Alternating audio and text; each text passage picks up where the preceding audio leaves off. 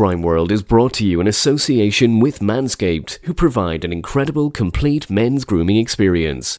Manscaped offers precision-engineered tools and is trusted by over 2 million men worldwide. We have an exclusive offer for Crime World listeners, 20% off and free shipping with the code CRIMEWORLD at manscaped.com. Kick back. No recoil on this. I'm the big one, I'm the man.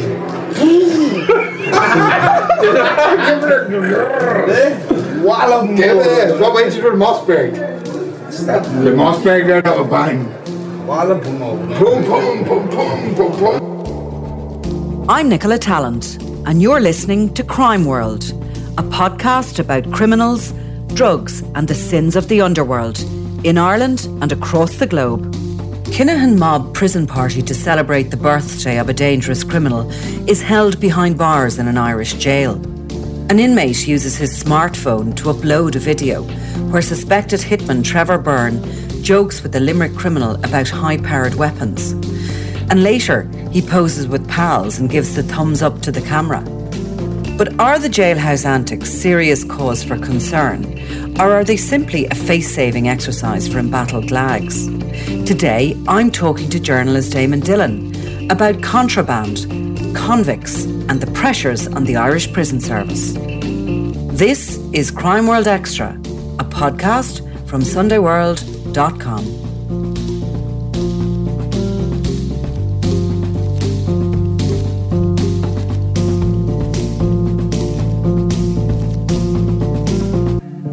Eamon, those voices we heard are featured in a video that's up on the Sunday World website, and it's part of a story that was broken in the paper at the weekend about Trevor Byrne celebrating his 40th birthday behind bars, and it looked as if they were having a bit of fun, a bit of drink perhaps, a little bit of carousing, and a little bit of humour about guns and shooting people.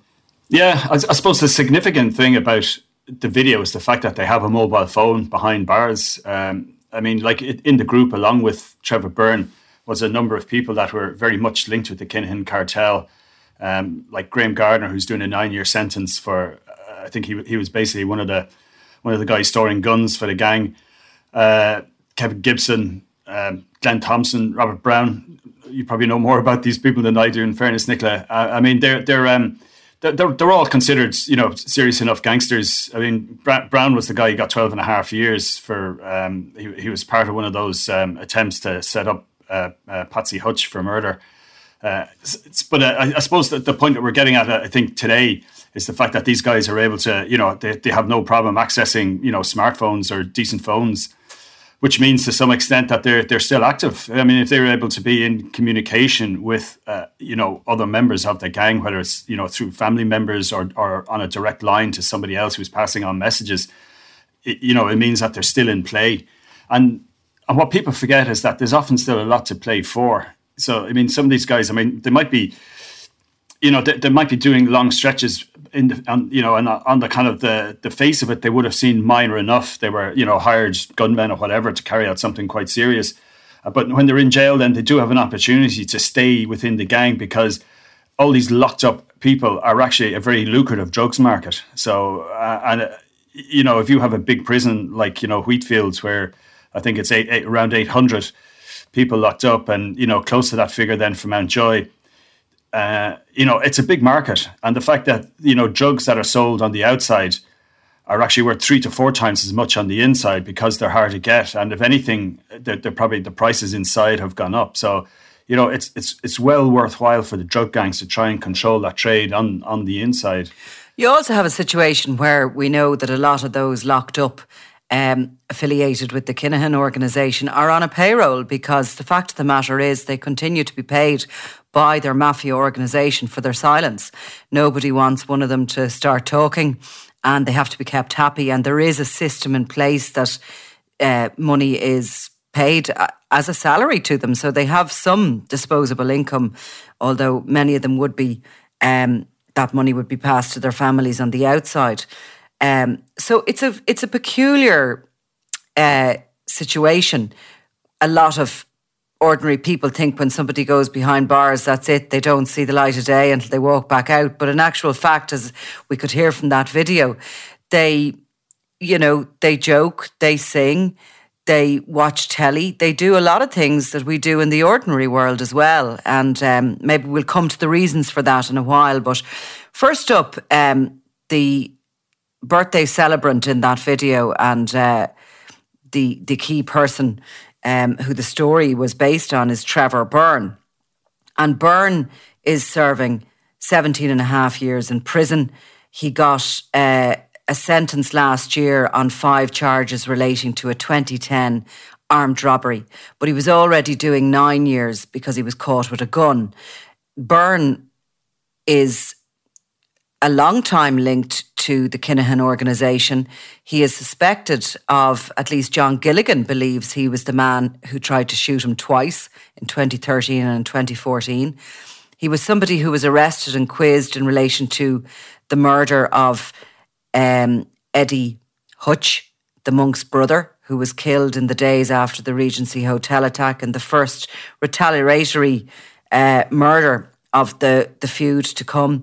So he's a very significant player, and he's there and he's smiling and enjoying his birthday. So what is going on in the prisons, and how difficult is it for the Irish Prison Service to keep control on these people and to try and keep some sort of control within the prisons when there's so many of them together? No, it is a huge problem, and we've definitely touched on that. All right, in the Sunday World in recent times, they use a colour coding system with the different files that they have on the different prisons to make sure that a Hutch related prisoner or a Kinahan related prisoner aren't put together on the same landing. Like normally, a prisoner will come in. I think it was actually in a recent episode of Kin where we saw Viking arrive into jail, and he's asked, are you under threat from any other prisoner? And he, of course, being cocky, is pretending, no, I'm not. But that actually is the way it happens. They are actually asked, are you under threat from anybody? These guys, to be put on protection, is seen as losing face. So what you got to do is to tough it out.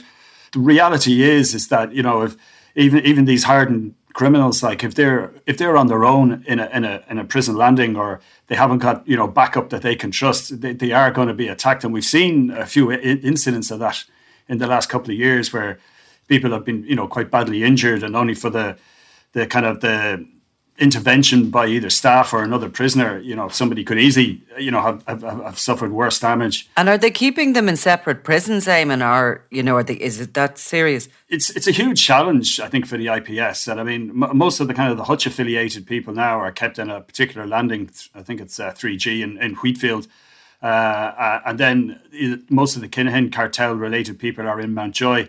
And there's a lot more of the Kinahan related, or linked people there at the minute than there would be in terms of the Hutches.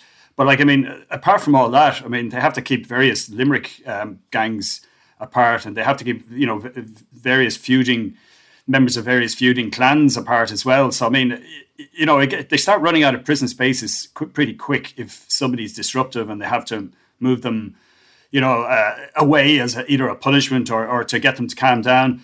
And as well as that, then you find if somebody's becoming overly dominant in a prison where it's clear that they've become, a powerful inmate, in that they're controlling the supply of drugs or phones in a particular prison, they'll move them on as well. And they have been doing that. You wrote about that recently, Nicola, as well, where they've been shipping guys around, and it's very much aimed at trying to disrupt what are organised criminals trying to stay in the game, trying to still control the prison trade. And it's about power. And I think even that video, it's a recent enough video with Trevor Byrne.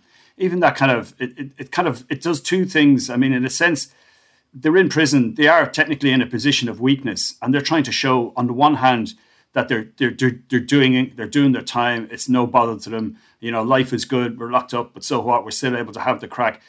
But so in one sense, you can say that's kind of trying to project a certain element of power to whoever they're trying to project that to. But on the other side of it, looking up the hill, they're also trying to project the idea that they're not weak, that they're not cowering inside, that they're not possibly a danger of flipping and talking to the guards in the hope that they'll get some kind of a deal and get out early or move to an open prison or whatever. So, I mean, it's coming from both sides. It's one trying to project power, but also it's also about trying not to show weakness. And, you know, sometimes these videos, when they do get out, you know, they might result in some searches of cells and all the rest of it. But it's always occurred to me, and you know more about the prison system and what goes on, that it's a planned release of these videos. They don't get out kind of, you know, by accident, that they are sanctioned to release them. They're always, exactly as you say, having fun, living it up, having a great time at the expense of the taxpayer, laughing at their crimes. This kind of, it's constantly that sort of a narrative that they're projecting. You never see the bad side of it. Yeah, I mean, and for all we know, like, you know, the bit of dialogue that you can hear in this video, that there could be a specific reference in that to somebody, and it's very much intended as intimidation. I mean, they're joking about making the noise of a machine gun. They're talking about, what about the Mossberg, which is a type of shotgun? Oh yeah, it goes off with a big bang. I mean, you know, we don't know that's not directed to someone outside, like, keep your mouth shut, or this is what you're going to get. So, I mean, that has to be taken into account. I mean, and that's one of the reasons why when people say, you know, well, why can't prisoners just be able to make phone calls and stay in touch with their families? It'll help their rehabilitation and so on. Well, the reason is because, as we see with some of these guys, they continue the business, but they also, if they have access to the outside world, they're going to continue to make threats. You know, they're going to try and intimidate people, intimidate witnesses, you know, especially if they have appeals coming up, and if, you know, if something important, you know, like somebody changes their statement or new evidence emerges, like they can try and you know, game the system by getting at people on the outside. So, I mean, that's one of the key reasons. I mean, even at the non-gangland stuff, I mean, the idea that, you know, somebody serving time for sexual offences would have a phone, and to think that they might even be able to, you know, contact their victims is just horrific. And that has happened as well. And like we spoke recently, you and I, about Johnny Mangan, who was using a phone to intimidate an individually claimed owed him drug money while he was actually incarcerated in an open prison and later escaped. So, yeah, that goes on. Now, you referred earlier to the prisons being very lucrative drug markets. You could have 800 and a large amount of that population being drug users. Now, drug users probably recreationally on the outside, but there's no doubt, but prison life must be boring. And, you know, there is an element of a need for escape from it. And, you know, no matter how much these guys smile in the videos, in the end of the day, they've left behind children. They're locked up. They've lost their freedom. But the power of controlling that market and getting in the contraband, getting the phones in, being the one who can supply the drugs, whatever else they bring in, the, you know, tablets, alcohol, and those mini phones, I think, in particular. Explain that and how that works, and how in the name of God do you get contraband into a prison? Well, before I explain that, just if anyone's listening to this while eating their lunch, I suggest you wait and come back to us a little bit later. Dear God. There's a lot of different things, and I mean, it has changed because of COVID. As soon as there was the outbreak, as soon as the pandemic began, the prison service basically stopped visitors, and that really was the main source. It was people, you know, visiting, you know, bringing in the contraband, and I explained some of the different methods, and then as well as that was remand prisoners who were coming back in, or, you know, people that were, you know, had been out on day release and they were back in as well. I mean, for instance, you had a recent one, you know, a source was telling us recently about a remand prisoner arrived back in the Midlands prison, and he had three mini mobile phones. These are ones that are about the size of, I don't know, the top half of your thumb. We've done pictures of these. And he had 800 tablets in three Kinder eggs. Now, they were wrapped in a condom, and he had them secreted internally in his body. So that's one way of getting your drugs in. We did a story not so long ago about there was a... I have so many questions about that. We'll just leave it there, I think, Nicola. But there was another similar one where a prisoner came back to Castlereagh, and he had something like thousands of drugs. It wasn't 800, and again they were secreted internally. And he basically had been told a gun had been put to his head, and he was pretty much forced to smuggle these drugs to people back inside. And, you know, you're talking about, like, the 800 tablets one in the Midlands prison, they were all kind of Valium type tablets, you know, and again, this is you know, it's a way of getting through your time is, you know, you're taking drugs like these, and it's much easier to see the time slip by. Yeah, I can understand that bit of it. I can understand them wanting to take something to escape from where they are, because it's a real harsh reality.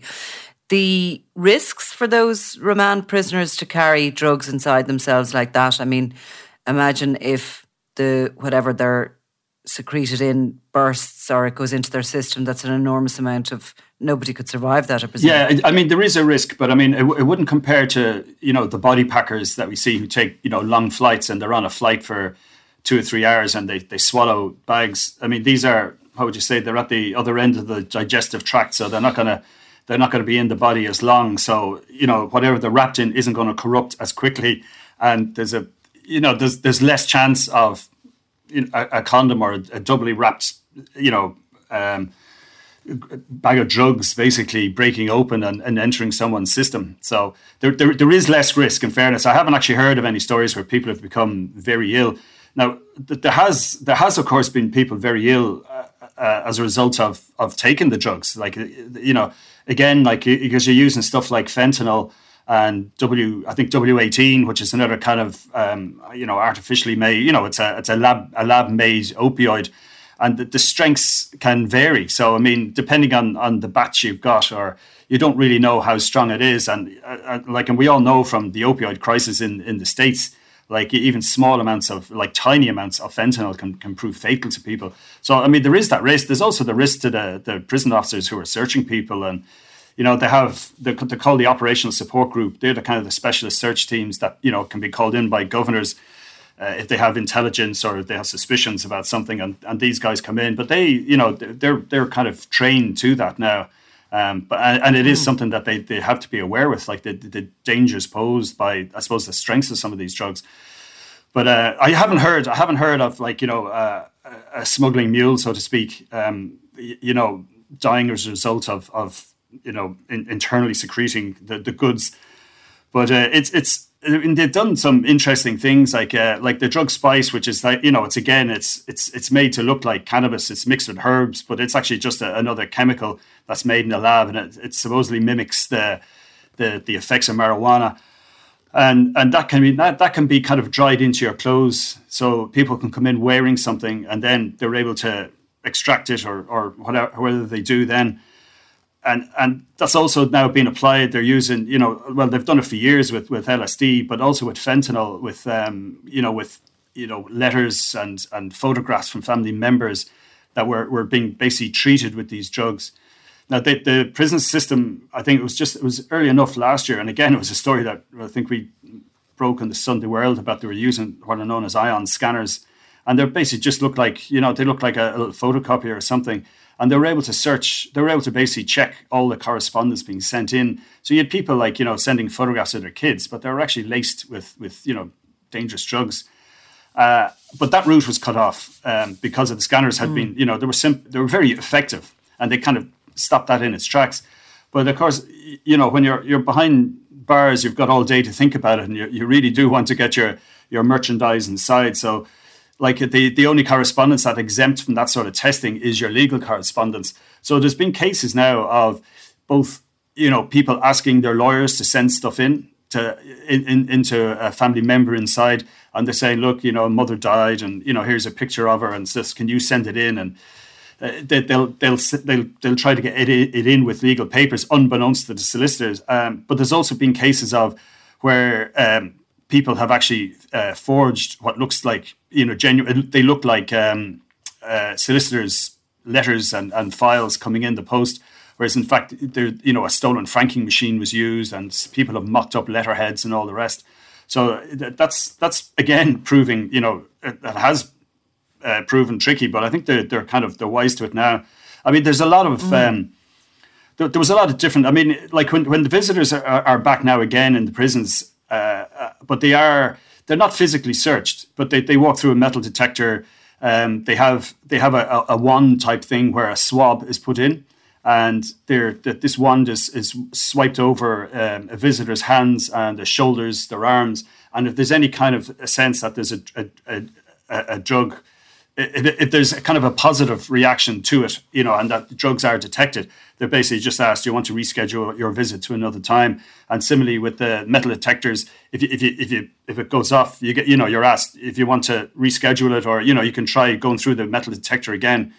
So they don't, you know, visitors, civilians aren't bodily searched as such, you know, on their way in. So if they did get something in, and we know that they, during COVID, they weren't allowed in, which may have, you know, sort of made other methods, particularly through the kitchen network, more popular during that period of time. But say we're back to normal times with visitors. So if I was going to visit somebody and I got some drugs in, and like, so I could carry it on my clothes, I wouldn't need to carry it internally if I'm not searched. But how do you then get it to the prisoner? Because presumably during visits, you're not allowed to touch one another.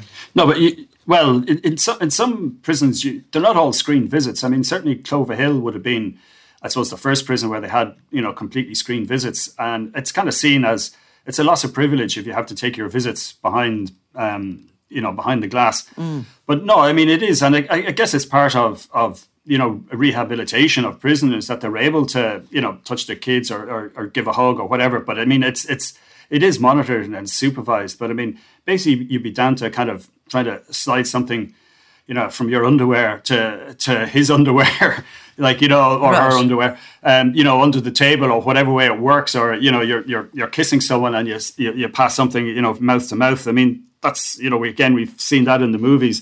But I mean, that does work. I mean, you know, children with drugs hidden in their nappies has happened. I mean, did a story on a very elderly grandmother in her mobility scooter who was caught, you know, and she had drugs, and the guards were called in that case, and she ended up in court.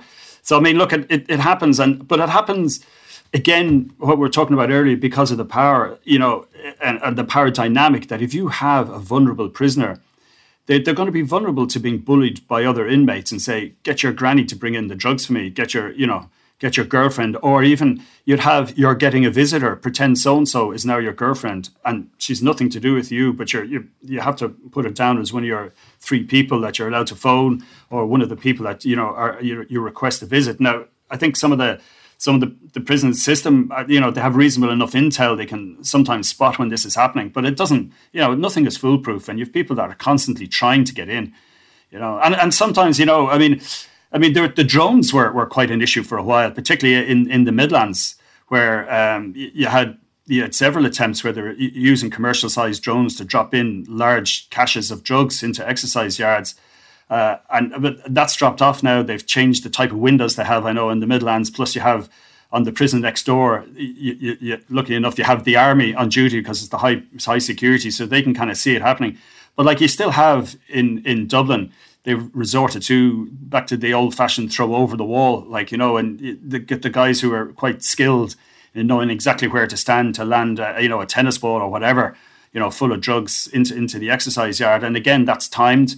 You know, you know, if a package of drugs comes over the wall, I mean, your job as an ordinary prisoner is to you know, shove it into your trousers and you know, and it's definitely not your drugs, but you pass it on to where it's supposed to go, you know, or else you're in trouble if you don't help. You know, I mean, there's so many stories over the years. I mean, like years ago, there was a young kid that, you know, from my hometown who ended up, he was on remand for some minor enough crime, and he was on cleaning duty between the perimeter fence and the inner fence in, I think, Clover Hill or somewhere like that, and found he found a supply of heroin which he'd never used before, and died of an overdose that night then in his cell, trying it for the first time.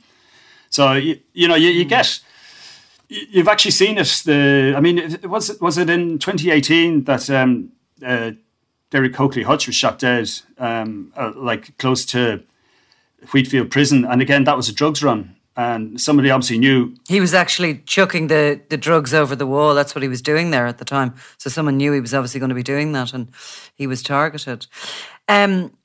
A lot of this stuff probably is more it's more small fry, you know, it's one individual to another and what you can carry in a small package or whatever, but the kind of the bigger seizures are really interesting. And you wrote a story just that last month there was €130,000 worth of drugs, of cocaine and heroin and tablets found along with 15 mini mobile phones. Now, that is a big cachet of contraband going into a prison. Yeah, and no, it is. I mean, it was estimated like at street value of, you know, 135 to 150,000. So, you know, most conservatively, you treble that. So it's potentially worth 500,000.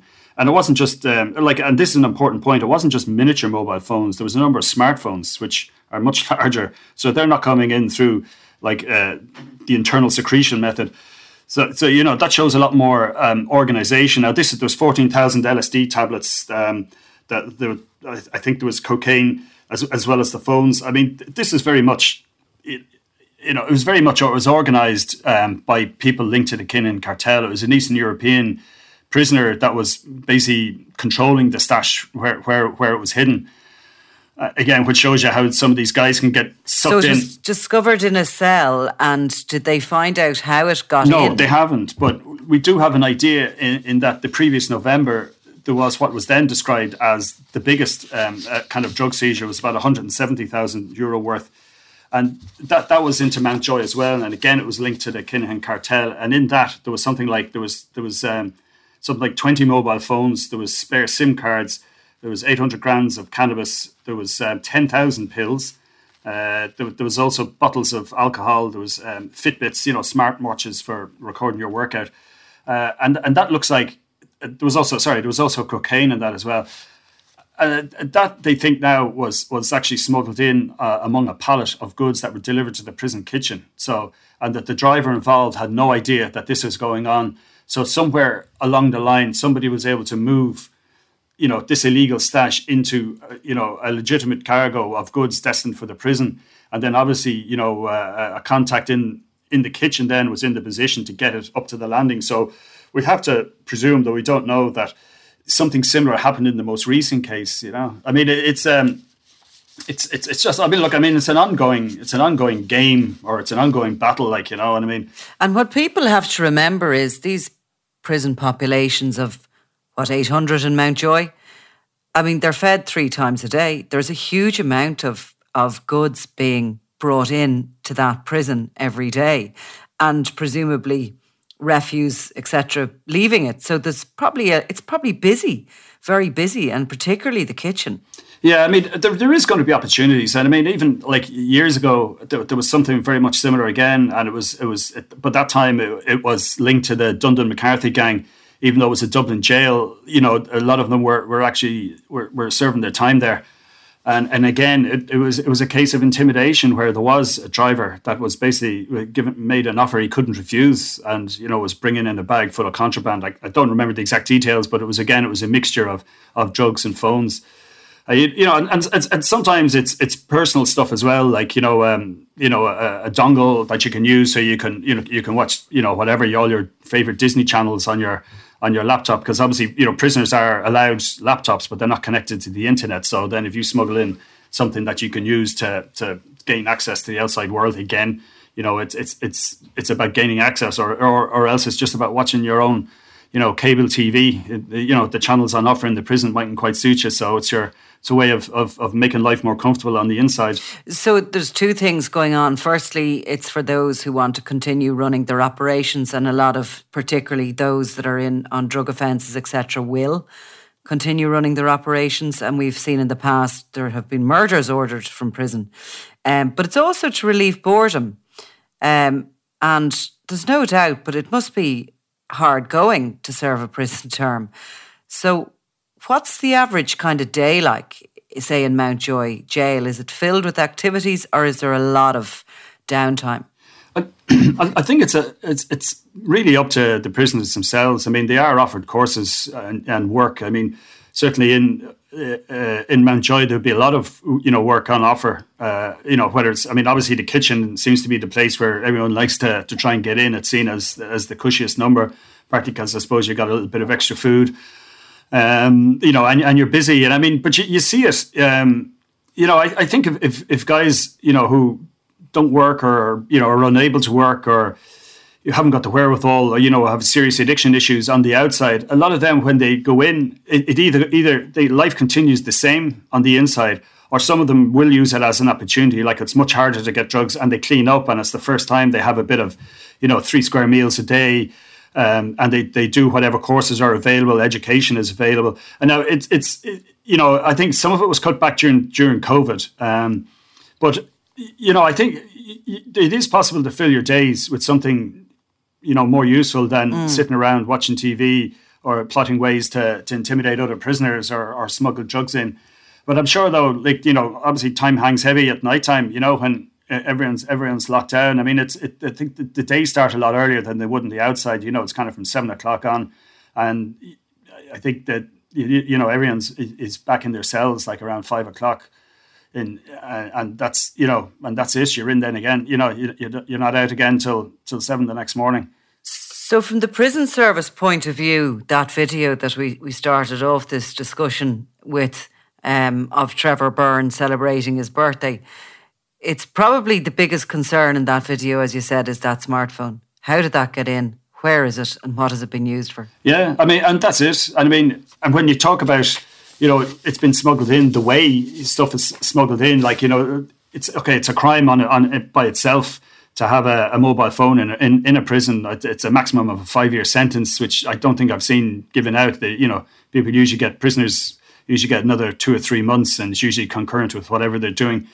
But the chances are another crime is being committed, whether it's, you know, someone's been intimidated or someone's been bribed. I mean, like, it's important to mention, I think, as well, that, you know, over the years there has been a small number of prison officers who have been caught red-handed. So I mean, again, that's something that I know worries some prison officers, that, you know, if they think one of their colleagues is breaching, you know, what is a huge trust by, you know, dealing with criminals, by bringing them in drugs or mobile phones or whatever, then they're kind of worried, well, what do they know about my own personal life? You know, what else has this, you know, a corrupt prison officer done?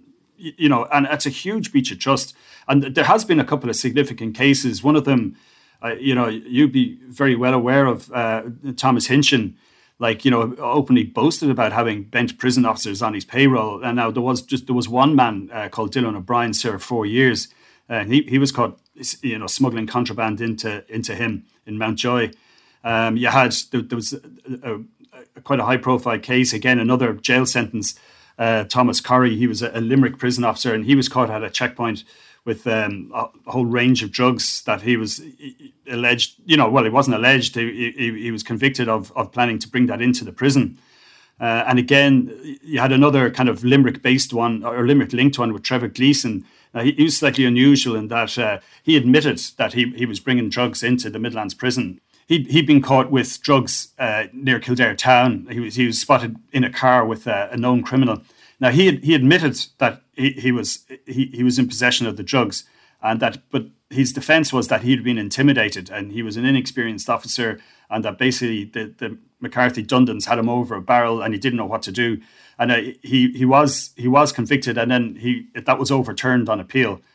So like he was never, he was originally convicted, but he admitted doing it. But it was an insight into how it can work, and that they were able to kind of, you know, the gangsters involved were, you know, as far as from what we know from what he said in court, there was one time he was in an underground car park in the Killeshin Hotel in Portlaoise, and a man walked up and pulled a gun on him and told him he had to cooperate with this. So I mean that was his defence, which ultimately, you know, it held up in that he was acquitted on appeal.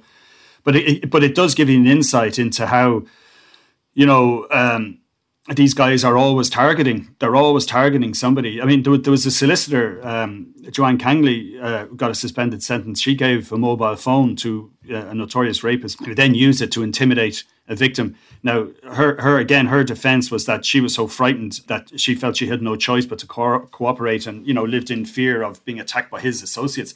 So, I mean, there was all. I mean, you know, the gangsters, the criminals, they're always going to look for a weak link.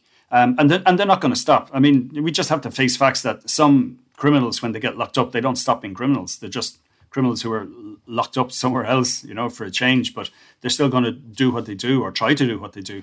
And finally, Eamon, it seems to me that the prison service, like many other arms of the state, have to robustly fight back against this growing risk, threat of corruption. you know, as there's more and more money falls into the hands of these dealers. Like, what are they doing to try and, you know, fight back with it? I mean, what sort of measures are they taking to communicate that this is not going to happen on their watch, and certainly that they're going to keep a very close eye for any signs of corruption of their own staff? Yeah, well, I know that they have continual sort of information campaigns within the prison system aimed at, you know, prisoners and presumably prison officers as well, that, you know, there's alternatives to drug use.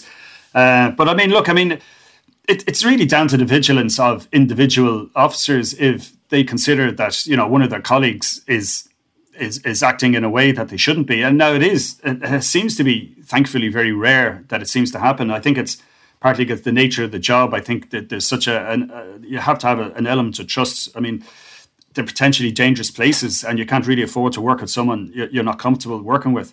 I mean, because they're the person that is going to help you or get you out of trouble if something happens. So, you know, but I mean, look, it's just an ongoing battle. I mean, I suppose in prison just reflects society on the outside. I mean, like Ireland has a humane prison system compared to other even European countries. And there has to be a balance between keeping drugs out and allowing people to have a certain level of normal life on the idea that they're not all hardened criminals. They're not all, you know, gangland thugs like Trevor Byrne, who, you know, I'm sure you'll agree with me, isn't going to change his spots overnight, isn't going to come out of prison, you know, having seen the light and a rehabilitated, you know, member of society. I mean, it's possible, but it's doubtful. Where there are other, you know, just ordinary Joes to some extent, like, you know, who made mistakes or made a series of bad decisions, and they've ended up, you know, one too many bad decisions, and finally the time they spend in jail, it gives them the kickstart to actually change their life and change it around, and that does happen as well. And so it's not to lose sight of that, you know, it's not all doom and gloom, that there is life after prison, and that's why you have open visits, that's why you have, you know, people been able to meet their children or the wives or girlfriends or parents or whoever.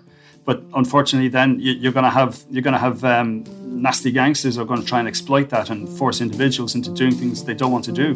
So we can't rule just for the bad ones. We have to always remember that there are good people in there too. Eamon Dillon, thank you very much. Thank you, Nicola.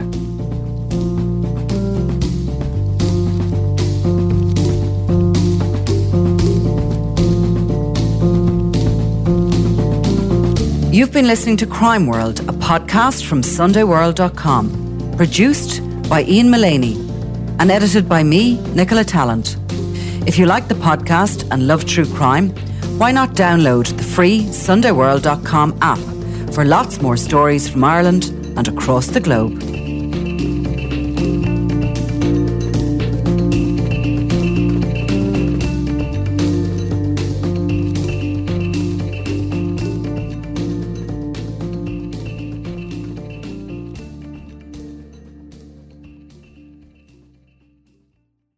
Crime World is brought to you in association with Manscaped, who provide an incredible, complete men's grooming experience. Manscaped offers precision-engineered tools and is trusted by over 2 million men worldwide. We have an exclusive offer for Crime World listeners, 20% off and free shipping with the code CRIMEWORLD at manscaped.com.